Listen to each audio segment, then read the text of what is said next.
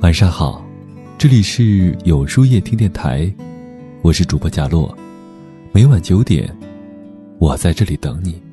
有书四二三公益活动，有书早安计划报名通道正式开启，和三千万陌生人一起互换早安短信。你简单的一句鼓励，或许就能给他带来重启的力量。很少有人知道，这世上有一种幸福，叫做。和一个让你睡得舒服的人一起过完余生。人的一生有三分之一的时间都在床上度过，是和另一半在一起最长的时光。所以，在一起睡得舒不舒服，最能检验两个人的感情。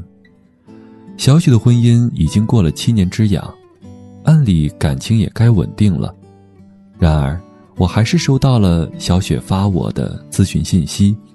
她对现在的婚姻感到很迷茫，白天工作很忙，累了一天回到家，老公就知道坐着等吃饭，到了床上也光顾着自己玩手机、打游戏，有时心里很烦、委屈，想找他诉说一下，看到那副样子，话到嘴边又回去了。可以说，在床上这段时光，从未感受过他给的幸福感。有的只是背对背的空虚和压抑的心情，有的时候有想到另外一个房间睡的念头。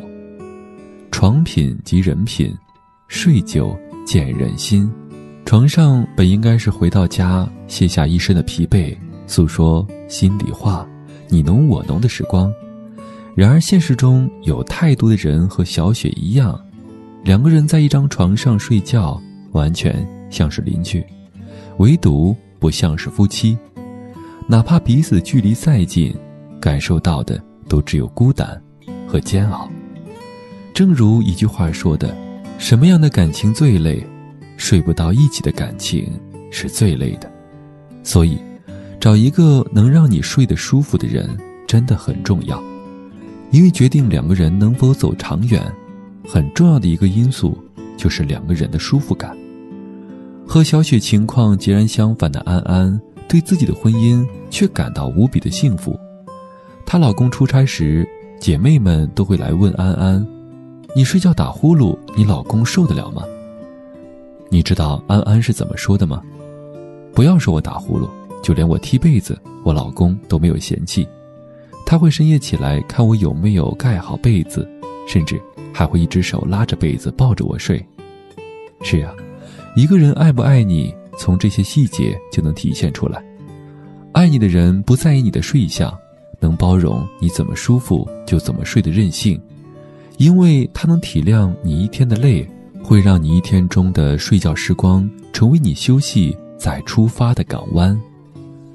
其实感情里有的不仅仅是花前月下的海誓山盟，走肾不走心的激情，更多的是落实到实处的呵护。和行动，可以说，一个人怎么睡你，就怎么爱你。真正爱你的人，一定是在睡前与你耳鬓私语，恩爱后习惯和你相拥而眠，护你睡觉的小毛病，顾你整夜睡得安心的人。和这样一个让你心安的人睡觉，才是人生的安全觉；和这样一个让你睡得舒服的人睡觉。才是爱情，才是我们想要的余生。那么，今晚的分享就到这里了。每晚九点，与更好的自己不期而遇。今天的互动话题是：每一夜你都睡得安心吗？欢迎大家在留言区告诉我吧。在后台回复“晚安”两个字，获取今夜晚安寄语。注意。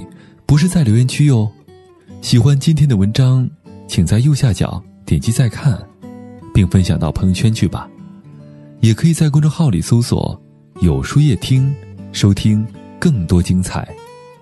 我是主播贾洛，晚安，有个好梦。